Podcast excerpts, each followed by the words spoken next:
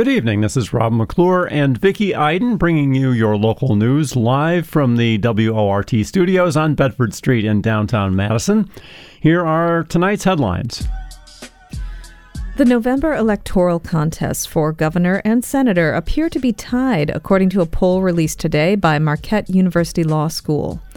The survey of the Senate race between Senator Ron Johnson and Lieutenant Governor Mandela Barnes is nearly tied, with Johnson up 49% to Barnes 48%. An earlier post primary poll had Barnes leading by about 7%. The, the survey results on the gubernatorial race also indicates a close race between Governor Evers and his GOP challenger, Tim Michels, uh, in the poll, Evers won 47% of the vote to Michels' 44%. The poll also shows Governor Evers' approval rating continuing to drop ahead of the election, with 47% disapproving of his job as governor. This is only the second time more poll takers disapproved of Evers since he first took office. After a judge refused to stay a ruling banning election clerks from curing absentee ballot forms, the State Election Commission officially withdrew its guidance on the topic today, the Capital Times reports. Ballot curing is a practice in which election clerks fill in minor missing information on absentee ballots, such as the state or zip codes. Republican Commissioner and Chair Don Millis warned fellow commissioners off of voting against ending its acceptance of the practice, saying that refusing to withdraw the guidance could hurt the commission down the road. Millis noted that some Republican legislators have pushed to put an end to the Election Commission entirely and said that not withdrawing the guidance would only sign their death wish. The co- commission withdrew its previous guidance on, a ballot, on ballot curing in a 4 to 1 vote. The opening of two Rockford, Illinois abo- abortion clinics have been delayed, according to the Wisconsin State Journal. Both clinics, to be opened by two separate doctors, would provide uh, both surgical and pill abortions for Wisconsin patients. One of the clinics, which will provide a range of family planning services, expects its building to be open by January. Their spokesperson said that city officials have been very supportive of their efforts. Madison physician Dennis Christensen is also planning to open a clinic in Rockford. He said that the city is attempting to block the clinic uh, through the use of a zoning ordinance. City officials say that they are merely applying the existing zoning to the property purchased by Christensen and that he would have to have the zoning changed. Officials did not voice any concern or opposition to the clinic. The home of Madison Alder Gary Halverson was vandalized with graffiti saying racist on his house and Oathkeeper on an adjacent sidewalk with an arrow pointing to his house. This comes after Halverson's name was found on a membership list for the far right organization. Halverson says he was deceived into joining the group, thinking they were simply a group supporting veterans. He says once he found out about the group's far right activities, he resigned. Police tell WKOW they are actively investigating the incident. And those are the day's top stories. Now, on to the rest of the day's news. With budget season underway, one major component of next year's budget is looking to include additional stormwater projects around the city. But a group of neighborhood residents on Madison's southwest side are concerned about one of those projects, saying that restoring the Sauk Creek Greenway will lead to more harm than good. WORT producer Nate Weggehaupt has the story. Last night, the city's finance committee met for the second night in a row to discuss the 2023 executive capital budget. But much to the chagrin of Southwest Side residents, the Sauk Creek Greenway Restoration Project only received a few minutes of discussion. The Friends of Sauk Creek is a community group of neighbors opposing the city's plan to update the Sauk Creek Greenway, an approximately mile long waterway that directs stormwater into the nearby Wexford Pond. The plan would convert the surrounding 26 acres of land into a more stormwater friendly area. The Greenway has had its fair share of issues over the years. Erosion is causing sediment to wash into Wexford Pond, which now requires dredging. Erosion has also caused trees surrounding the Greenway to fall into the water, causing new water channels to form and ultimately creating even more erosion. Now, the City Engineering Division, who declined an interview with WORT today but provided a written statement, is looking to remove many of the over 5,000 trees in the area and deepen and widen the waterway to allow for easier storm drainage in the area. The Friends of Sauk Creek opposed the restoration plans and the inclusion of $3.6 million for it and other Greenway restoration projects in Madison in the 2023 executive capital budget. The group is asking the city to consider more climate friendly solutions for stormwater management in the area, specifically any way to save as much of the woods as possible. Ellen Foley is one of the core founding members of Friends of Sauk Creek. She says that the city should not just rework the creek only for stormwater use, as some research shows that the creek has existed for hundreds of years. So, this is not a waterway that some engineer thought up in the past two years. This is a creek that has been around for a long time, and a forest has grown, grown up around it. The restoration project does not yet have a final design, and the Friends of Sauk Creek say that the lack of public input for the project is their main concern. However, Foley fears that the city is going about the project in the wrong way. We have hints that are on the project page for the city's engineering project in the creek, but we have not had any success in getting details about what exactly the city is planning. And while city officials told WORT today that there is no plan set in stone for the project as of yet, not everyone is convinced. Randy Brugman lives near Sauk Creek and is a member of Friends of Sauk Creek. He questions why the city would be asking for $3.6 million for the project in next year's budget if they don't even know what the project will look like yet.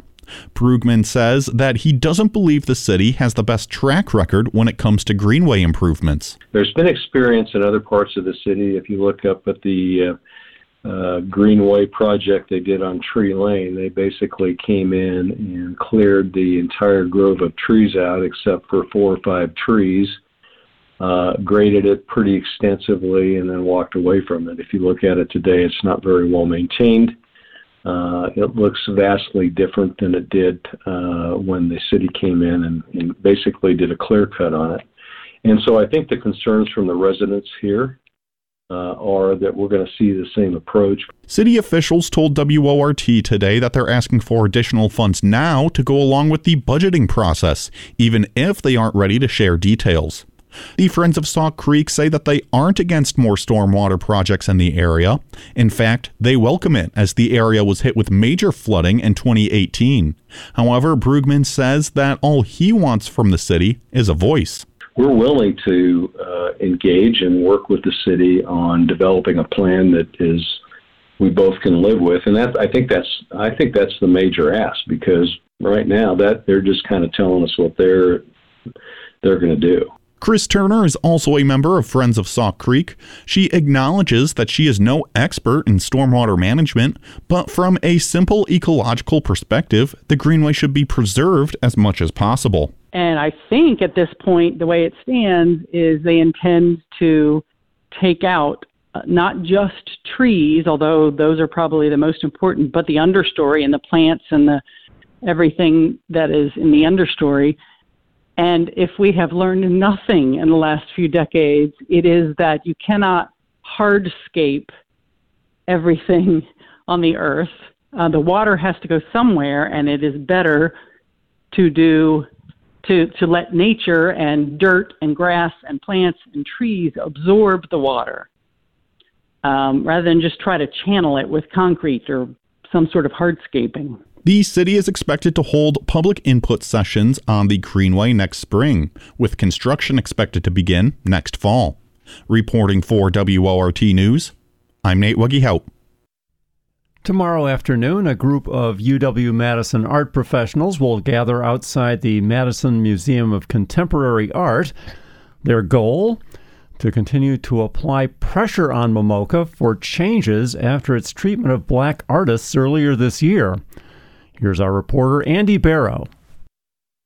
Tomorrow afternoon, a group of alumni, faculty, and students from UW Madison's art and art history departments will read an open letter outside the Madison Museum of Contemporary Art. They'll be there to protest the mistreatment of artists during this year's Wisconsin Triennial exhibition, which was the first triennial in the museum's history to focus exclusively on the experiences of black women, femmes, and gender nonconforming artists.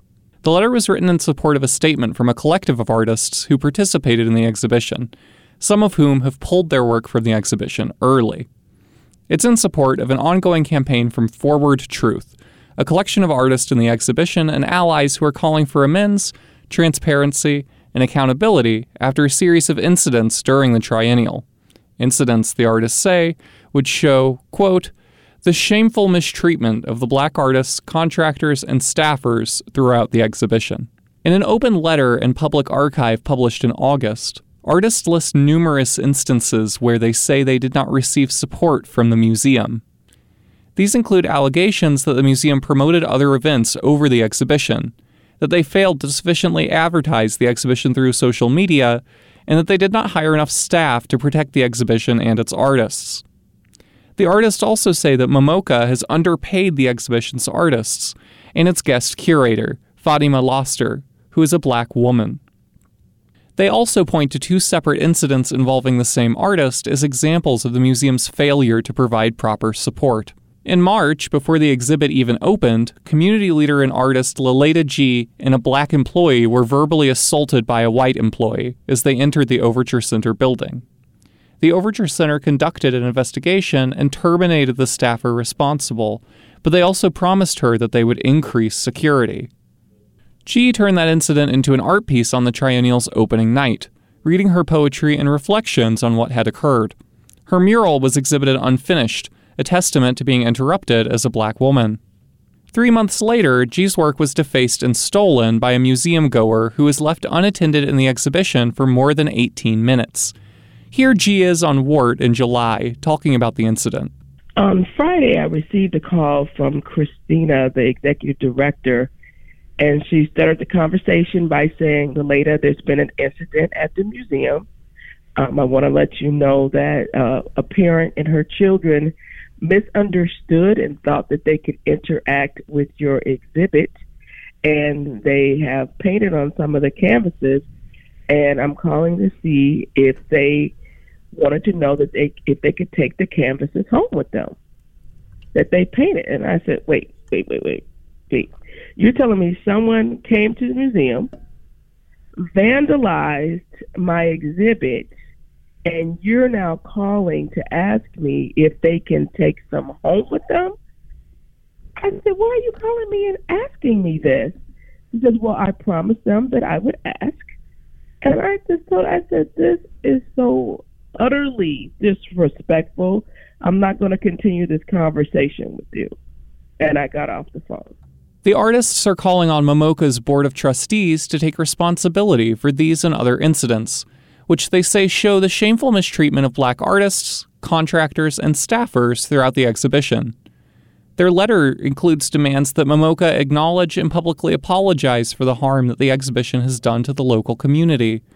It also calls on the board to terminate the museum's executive director, Christina Brungardt, and to publicly promise not to retaliate against employees who raised concerns regarding the exhibition. Last month, MoMoCA's Board of Trustees responded in a written statement. They said that the board is deeply sorry for the trauma caused to Lilada Gee, but they also referred to accusations of institutional racism against the museum as inappropriate and unfounded. The board also professes support for the artists who choose to leave the exhibition, although it refers to their decision to do so as, quote, courting controversy or confusion. Forward Truth described the response as inadequate and offensive, in a reply which reiterated the artist's collective demands. Tomorrow's public reading will take place at 4 p.m. outside of the museum on State Street. And in related news, the Madison Arts Commission will convene a community conversation with a panel of five black women artists planned for next Tuesday at 6 p.m. at the Madison College South Campus. Reporting for WORT, I'm Andy Barrow.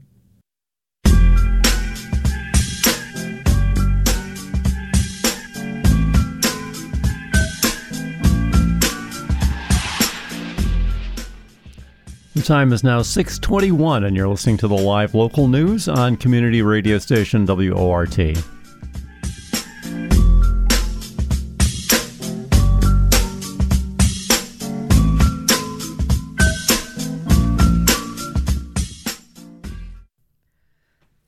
When you think back to your high school days, pizza for lunch was seen as an exciting treat. But students at Madison's high schools have been eating pizza for lunch every day this year, with the school system seemingly unable to come up with anything else. Earlier today, WORT producer Nate Weigehaupt spoke with Scott Girard, education reporter with the Capital Times, about what's causing the lack of nutritional lunches in Madison schools. Some people say that breakfast is the most important meal of the day, but for students, school lunch is an important staple to having a productive day of learning. That's why both teachers and parents are sounding the alarm about the quality of school lunches in Madison schools just two weeks into the school year. To learn more, I'm talking now with Scott Girard, K 12 education reporter with the Capital Times. Scott, thank you so much for joining me here today. Thank you very much for having me and talking about this issue. Of course. So just to just to sort of kick things off, what's what's going on with the lunches over at Madison schools? Yeah, so it's pretty inconsistent across the district right now, and that's part of the problem. A lot of inconsistency. So parents and teachers are reporting, you know, things that are listed as the menu for the day uh, not being delivered to classrooms, and even what is listed in the menu for a given day people are pretty concerned that it's not providing enough nutrition or quite enough food for students to make it through the day while focused on academics. And so you're seeing a lot of parents considering, you know, sending their student with a sack lunch, but other families don't have that option as much. And so uh, there's just a lot of concern right now with what the district is able to provide. And the district has pointed to staffing shortages and supply chain issues, which were also an issue in the spring. But this fall, from what I understand, the staffing shortage is really a key component to the district's explanation of the challenges they're facing.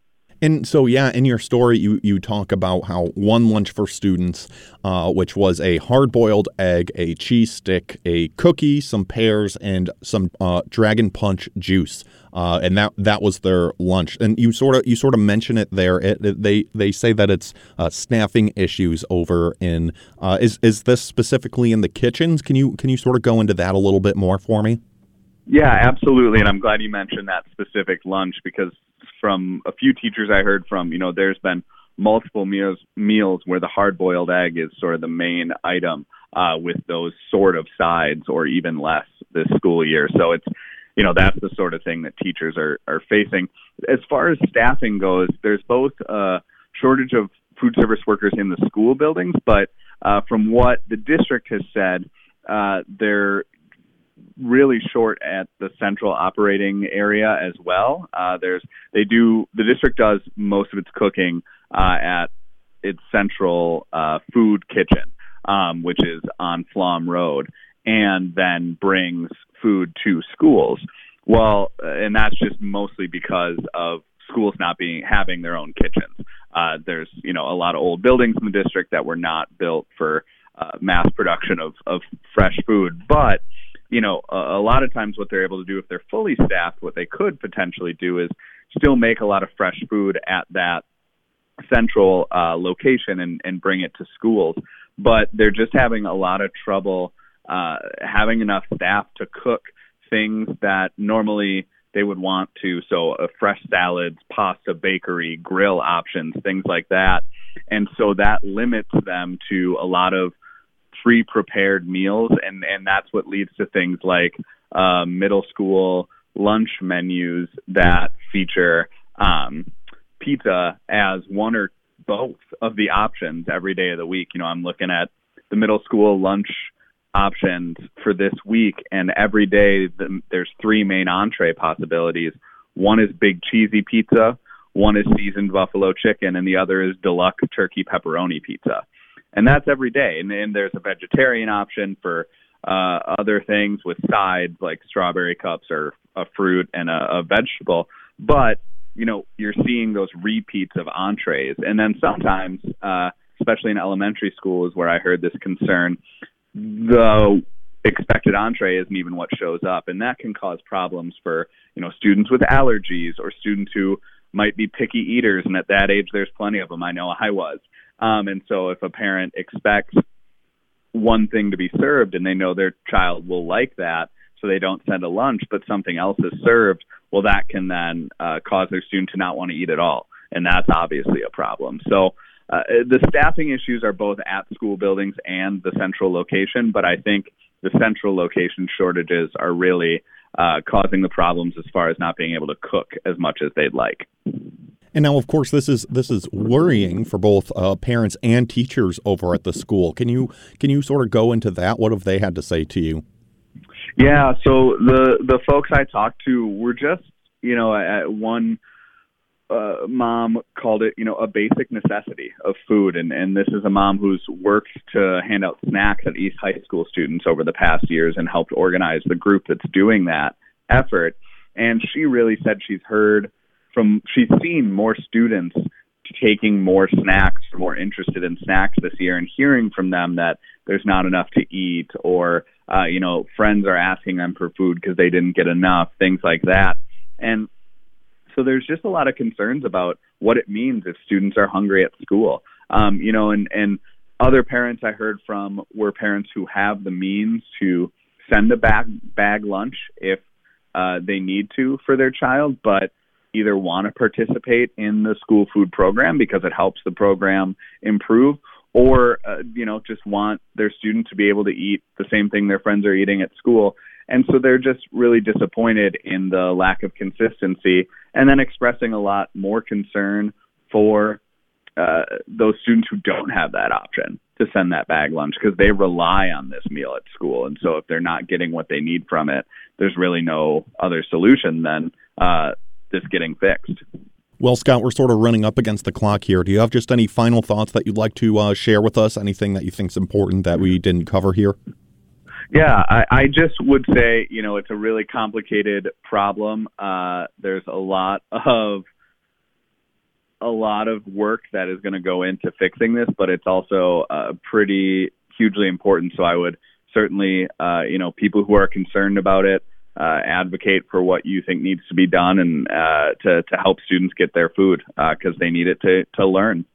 I've been talking with Scott Girard, K through 12 education reporter with the Capital Times, about the state of lunches in Madison schools. You can read the full story online over at captimes.com. Scott, thank you again for coming on and talking with me. Thanks for having me.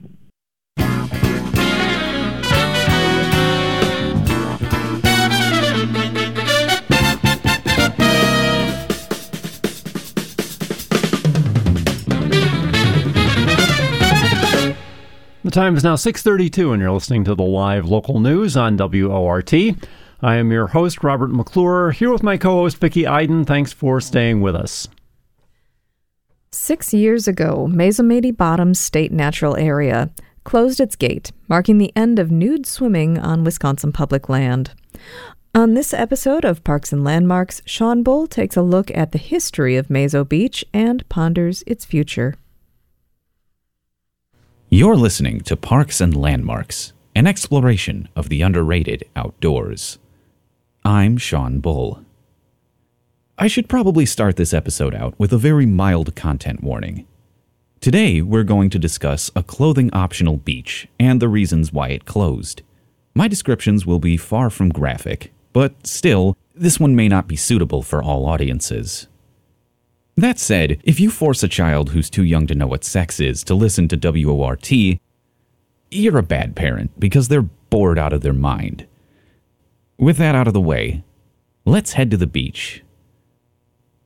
When it comes to water recreation, the people of Wisconsin are spoiled for choice. In Dane County alone, we have the Madison Four Lakes, the Yahara River, and half a dozen creeks that feed into them. We have Lake Wingra, the Sugar River, a slice of Lake Koshkonong, and more ponds in county parks than are worth counting. On top of all that, we have a little piece of some of the most pristine river for hundreds of miles.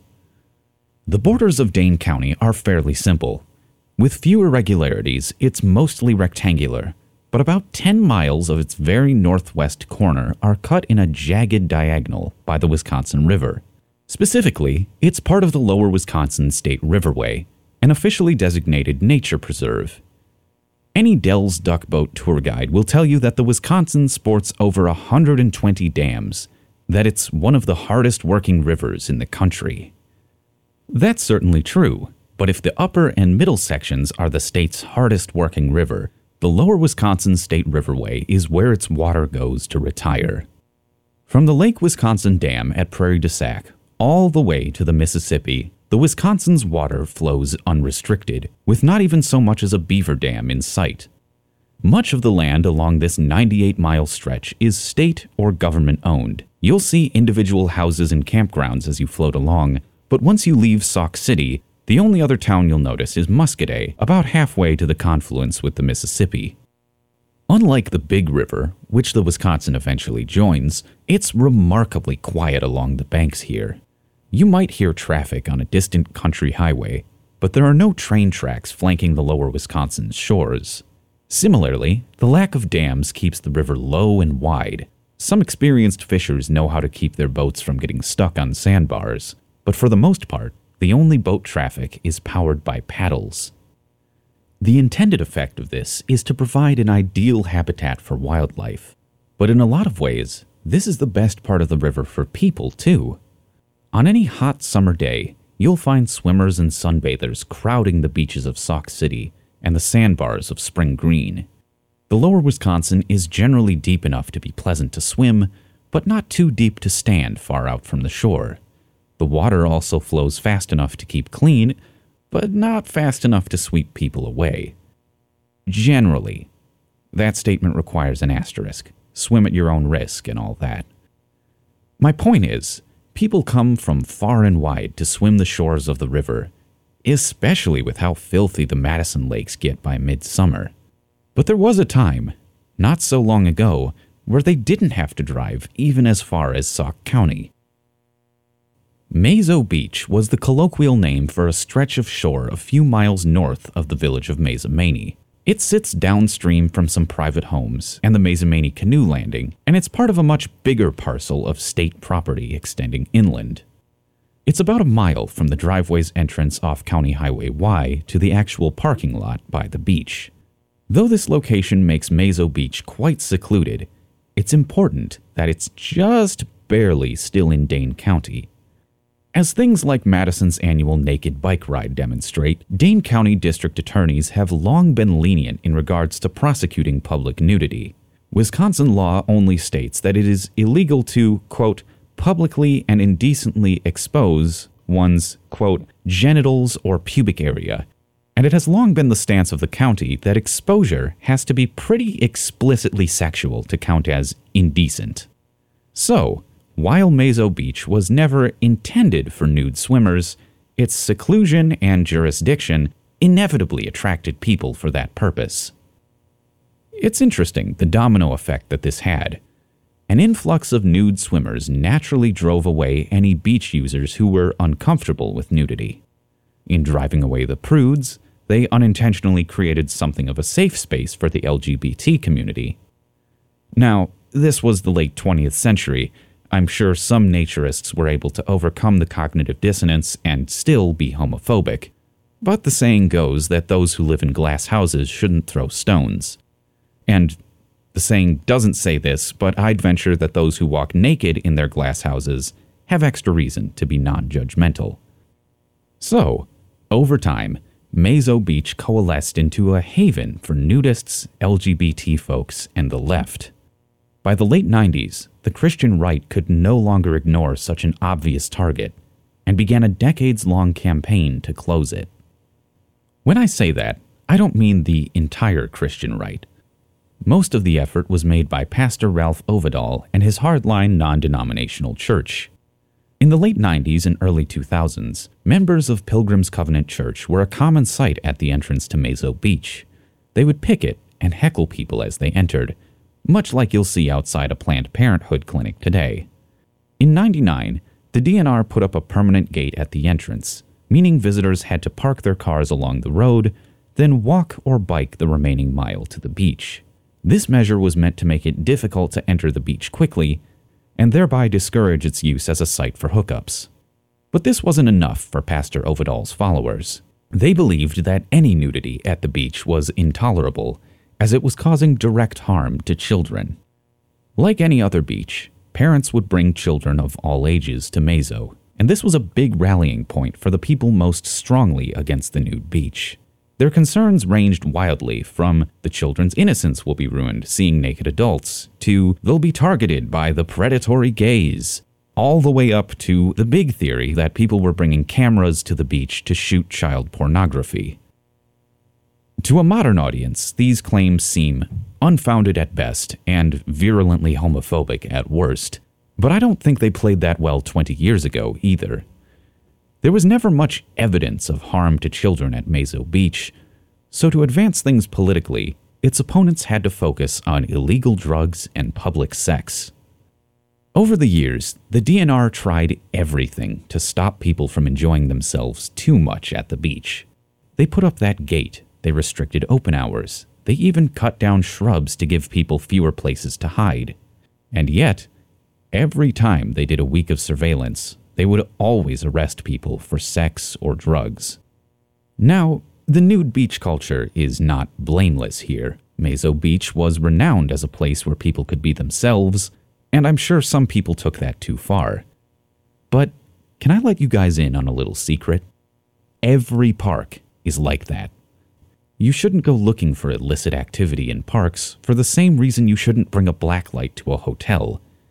It's better for your own enjoyment to leave some things unseen. Ultimately, that was the problem. Mazo Beach was seen by everybody. What once was a quiet shoreline in a nature preserve was now a spectacle. People just can't resist gossiping about a beach where people get naked, have drugs, and do sex. In 2012, the New York Times wrote a piece on the Mazo Beach controversy. The following year, it was written about all the way on the other side of the Atlantic by the Daily Mail. And you know what they were writing about? Honestly, a pretty mediocre swimming hole. Perhaps it's been neglected, or it's just the way the river bends and deposits things, but little pebbles pepper the sand here in a way that looks uncomfortable to walk or lay on. Other nearby beaches don't have this issue, so it kind of makes Mazo Beach immediately and noticeably inferior. Finally, in 2016, the DNR gave up. They closed Mazo Beach permanently, at least for the swimmable months of the year. There's a master plan in place to refurbish it to make it a more traditional swim beach and canoe landing. But it's been six years and there's been no progress. In truth, without its defining gimmick, Mazo Beach doesn't seem as unique or necessary. Mazomanie has a great separate canoe landing only a couple miles away, and if you want to go swimming, Sauk City isn't much farther. Despite finally being free of its dogged opposition, the future of Mazo Beach seems as uncertain as ever. Only time will tell what it holds. If you'd like to suggest a topic for Parks and Landmarks to cover, please send it my way at sean.bull at wortfm.org. Tell me about your favorite underrated spot outdoors, or whatever you feel is related. This segment's title is intentionally broad, so just go for it. I'd love to hear from you guys. Again, that's S E A N dot B U L L at W O R T F M dot org. For WORT News, I'm Sean Bull. And it's time now for the most comprehensive weather report on the airwaves with WORT weather guru Rob McClure. Well, our normal diurnal temperature rise today got waylaid a bit by a bank of fog and low clouds that blew into the area from the northeast around 10 o'clock this morning. A weak cold front had passed south across the state late in the overnight period, and as often happens when cold fronts come in on that trajectory, the cool air accelerated faster down the unobstructed waters of Lake Michigan than over land uh, building vertically then and uh, creating a pressure gradient westward by mid morning as surface heating started uh, over the land. Uh, the incoming air behind the front was roughly 10 degrees cooler than the near 70 degree lake waters, so the air saturated readily and delivered fog to areas uh, mostly east, north, and northwest of Madison. That fog and low cloudiness eventually mixed out as we got into the afternoon, finally allowing temperatures to rise more. Uh, even then, though, we didn't quite get full sun today since we had smoke from western wildfires cascading overhead, uh, which has been the case off and on over the past couple of days. Uh, that's the reason the sky may have looked a little off from its normal color recently when you looked up. Well, you can uh, still see a little bit of that mixing out process with the fog on the visible satellite imagery that we have linked on the WORT weather webpage this evening, uh, and get a little bit of a sense of just how far that cold front went before coming to a standstill. You can see it edged a little bit by cumulus clouds later in the day. The front is now, uh, well, not much past the end of Lake Michigan and slightly north of the Wisconsin border, uh, with winds staying generally southwesterly down in Illinois. That front will go back north shortly. Southwesterly winds will be pushing the front back northeast out of the area tomorrow as low pressure strengthens on the plain southwest of us and lifts north northeastward towards the eastern Dakotas or western Minnesota by tomorrow evening. The upper air pattern over the continent's currently fairly blocky and meridional south of about the 55th parallel up in central Canada. Something you can get a sense of by having a look at the water vapor image of North America that's linked on the WORT weather webpage. And that predominance of north south motion with the trough ridge trough configuration packed into the width of the United States is going to slow down the west east progress of this coming cold front behind this first swirl of low pressure, anyway. Redeepening of that low with a follow on wave and a second surge of moisture Friday night will propel the front a little bit closer to us, but close enough to start cutting us in on uh, warm air advection showers and thunderstorms anyway by Saturday, uh, perhaps before daybreak in some of the western areas, but uh, probably by midday or afternoon in any case across most of the listening area. At least that's according to the preponderance of the computer models. And I should say that the higher resolution models show a lot of different pre- precipitation scenarios on Saturday. And we will be remaining in southerly winds through not only Saturday, but much of the weekend with increasing amounts of low level moisture and instability. So we may see passing rounds of showers and quite possibly thunderstorms as dew points start to rise into the upper 60s and provide a fair bit of uh, upward directed potential energy. So, in any case, while this will be our sixth wet weekend in a row, uh, it should have a far different tenor to it, uh, certainly than last weekend, with more sporadic and even more summer like precipitation. The cold front may finally uh, press south of us Sunday into Monday, but even uh, that's in dispute between the models. And in any case, by at least uh, later Monday and on through midweek next week, all of the longer range models envision upper, upper ridging and warmer air building back over us. But anyway, back to tonight. Uh, remaining cumulus, what there is out there of it, should dissipate, and we'll see if just a few high clouds passing, along with a haze of smoke going overhead from west to east. Temperatures will drop to the mid to upper 50s on light east to southeast winds, generally uh, coming down below 5 miles per hour. Uh, with light easterly winds, it's possible we may see some redevelopment of the fog or low clouds. I suspect a lot of that will be confined to the eastern parts of the listening area closer to the lake, but it's a little hard to tell. Tomorrow, any low clouds should mix out as we go through the morning hours, and skies should become mostly sunny, though with uh, passing high and mid level clouds. Temperatures will uh, reach the mid or upper 70s on veering southerly winds coming up to 5 to 10 miles per hour by the afternoon. We'll see passing high clouds overnight with active southerly winds holding temperatures up in the low 60s, perhaps even the mid 60s. Friday should generally be sunny, but again with passing high and mid level clouds, which may hold us off of 80 degrees, but we should be close given active uh, south to southwest winds, which will be up at 8 to 12 miles per hour in the afternoon. Clouds may thicken uh, more during the overnight, but I think we'll stay dry into Saturday with a low temperature in the mid 60s on southerly winds, staying up at 5 to 10 miles per hour. And then we'll be breezy and warm on Saturday with temperatures reaching the mid or upper 70s despite more general cloud cover that day on southwesterly winds up at 8 to 15 miles per hour. Showers and thunderstorms uh, do become more likely from west to east across the area through the day Saturday, but they should be transient with some dry hours in between. Dew points will rise into the upper 60s, making it feel a lot more summer like that day. Showers and thunderstorms are then uh, fairly likely in the overnight period, period with a low temperature in the mid 60s.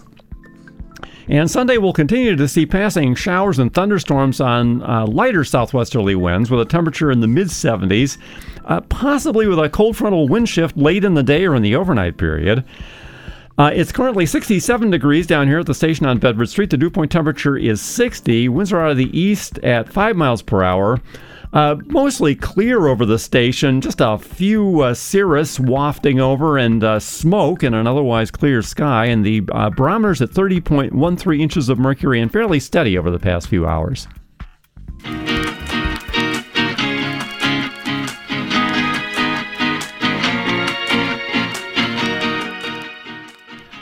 It's now 6:50 p.m. and you're listening to the live local news on WORT.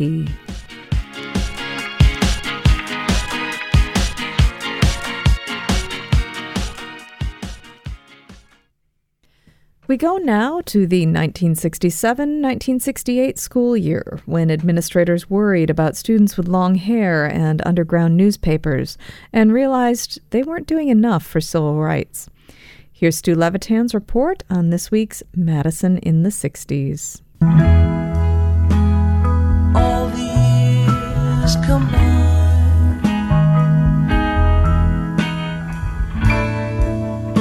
they melt into a dream.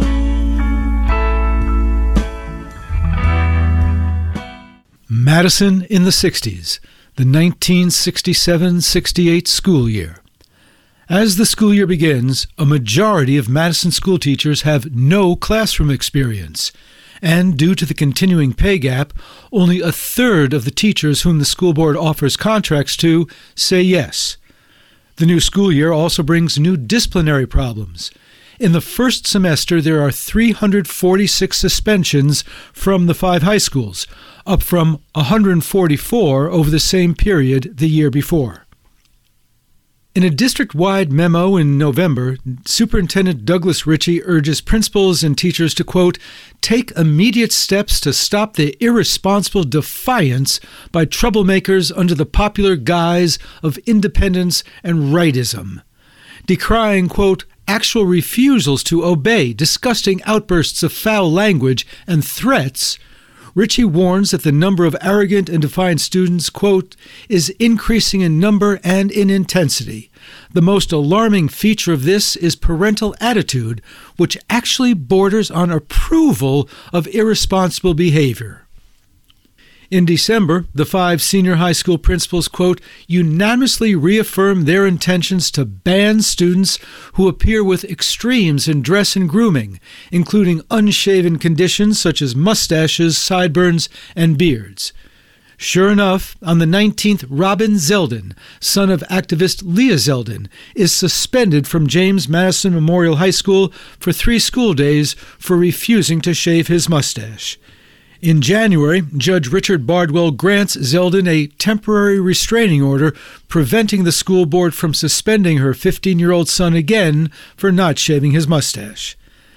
On January 15th, West High School principal Oris C. Betcher bans students from bringing the current issue of the underground newspaper Connections into the school because he finds some of the artwork in the current issue, quote, obscene. In late February, the school board rejects the Council of Parent Teacher Association's request for more discussion and adopts a dress, grooming, and conduct code which subjects boys to suspension and expulsion for wearing facial hair. The youth of today need boundary lines, Superintendent Ritchie says in pushing for adoption of the rules, which all principals had endorsed. The board first rejects, then unanimously approves a motion by Board Vice President Mrs. Ruth B. Doyle that pupils facing expulsion get a written notice of charges and the right to a hearing with representation. Veteran board member and longtime UW baseball coach Arthur Dynie Mansfield says that police working on drug issues have told him, quote, that all the boys arrested were of the long hair variety. Some say there is no connection, but our principals feel differently. Behind the mustache, the beard, the long hair, and improper dress lies the real reason for their actions a defiance of authority, lack of discipline, disrespect for rules and regulations, disobedience to their parents, as well as school personnel. The new rules also require dress that is, quote, neat and appropriate to the occasion and in keeping with good taste, and provide that, quote, extremes in hair length and style will not be permitted. Pupils are also required to, quote, adhere to school rules, regulations, and directives, exhibit respect for the school staff, and develop standards of personal conduct which exhibit respect and deference to authority. Amid continuing controversy, the board in fall reopens consideration of the code for further discussion. 15 year old Robin Zeldin remains in school and still wears his mustache. In April, School Research Director Clifford Hawley tells the school board that Longfellow School, 210 South Brook Street, is, quote, in critical trouble due to a continuing decline in enrollment. Hawley says that the school census has dropped by half since 1955, primarily because hundreds of homes in the Greenbush neighborhood have been torn down for the Triangle Urban Renewal District. On April 9th, Superintendent Ritchie keeps schools open during the funeral of Martin Luther King Jr., directing building principals to use their own judgment in deciding how to impart the significance of King's life to their pupils. A month later, Ritchie acknowledges to the Citizens Committee for the Teaching of Negro History in Madison Schools that he could, quote, identify no threat of continuity in how the schools present any non white history and culture. School board member Professor John McDonald, husband of civil rights activist Betty McDonald, knows they have work to do. The blind spots are so vast they're appalling, he says. Betty Fay, chair of the Equal Opportunity Commission's Education Committee, agrees.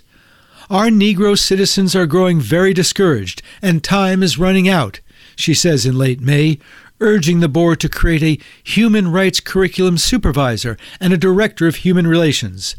Black children, quote, are not having anywhere near an equal education, she says, due to, quote, the climate and prejudicial attitudes of white pupils and teachers who, quote, don't have the background and understanding to relate to blacks.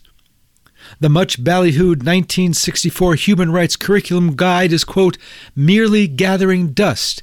EOC Director Reverend James C. Wright adds, the job would be challenging. Quote, there does not yet exist an American history book which includes the role and impact of the American Negro in history, Fay notes. A new Human Relations Progress Report later documents the trouble Madison is having hiring and keeping black teachers. Of the 1,850 professional staff in the system, only 16 are black. Negroes have excellent employment opportunities, and we are unable to attract many applicants, Ritchie admits. In June, the director of secondary education accuses the local Students for a Democratic Society of trying to foment youthful rebellion, especially at West and James Madison Memorial High Schools. Conan Edwards tells the mayor's Citizens Advisory Committee that, that the unauthorized newspaper High School Voice, published by the young activist group High School Students for Social Justice, shares a publishing address with the underground paper connections and contains stories, quote, outside the realm of normal decency. There are about 40 members in the social justice group. High School Voice Chairman Jonathan Lipp and editor Allison Steiner deny any ties to SDS and call Edwards' charges, quote, a reflection of a paranoid fear that local high school students are capable of organizing themselves independently against the authoritarian attitudes of school administrators. In August, Superintendent Ritchie blames permissive parents for the rise in student activism, which he says is one of his two biggest problems, along with whether or not to build a new high school. Quote, Parents have gone too far in wanting their children to try everything, he says to strong applause at an Optimist Club meeting. There really isn't a generation gap, he says. It's a gap between intelligence and common sense. And that's this week's Madison in the 60s. For your award winning, school bell ringing, listener supported WORT news team, I'm Stu Levitan. And that does it for our show this evening. Thanks for listening to WORT's live local news at 6. Our headline writer was David Ahrens. Our reporter was Andy Barrow. Special thanks to feature contributors Sean Bull and Stu Levitan.